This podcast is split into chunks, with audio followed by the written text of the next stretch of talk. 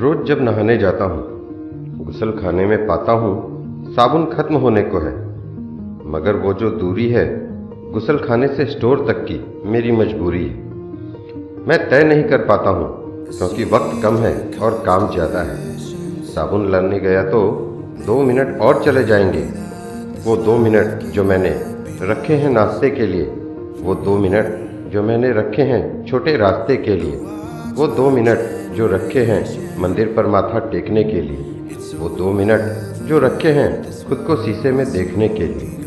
वो दो मिनट जो रखे हैं बच्चों से कुछ बोलने के लिए। वो दो मिनट जो रखे हैं माँ की दवाई खोलने के लिए। वो दो मिनट जो रखे हैं मैच की हाइलाइट्स के लिए। वो दो मिनट जो रखे हैं बहन के संग फाइट्स के लिए।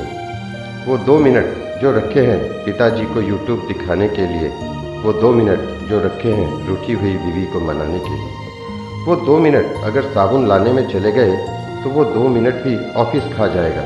और उस दो मिनट के बाद जो तीसरा मिनट आएगा, वहाँ से उधेड़ेगी ज़िंदगी मुझको, धागा धागा। और जब मैं पहुँचूँगा घर वापस, भागा भागा।